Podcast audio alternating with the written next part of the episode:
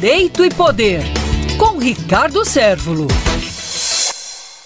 Em entrevista na Europa esta semana, o ex-presidente Lula comparou os 16 anos que Angela Merkel, na Alemanha, a primeira-ministra, passou no poder com o tempo alongado que Daniel Ortega, na Nicarágua, também o faz à frente daquele país. E as jornalistas europeias, de pronto, disseram a comparação ser indevida não ser apropriada, uma vez que Angela Merkel goza ou gozou de uma atmosfera totalmente democrática para que atuasse à frente dos destinos da Alemanha, diferentemente de Ortega, que manda prender opositores, recebe um olhar nada simpático da comunidade internacional, do mundo inteiro e boa parte do mundo. Nos parece que a comparação do ex-presidente Lula não foi das mais felizes, porque, como bem anotado pelas próprias jornalistas europeias, há uma diferença abissal, há uma diferença gritante entre a longevidade no poder de Angela Merkel e a longevidade no poder de Ortega na Nicarágua. Realmente é muito interessante raciocinarmos que a essência da longevidade do poder só pode ser admitida se houver a presença realmente da democracia. Longe disso, é bastante questionável os posicionamentos, as reflexões, melhor dizendo, que fazem comparações do tipo. Então fica a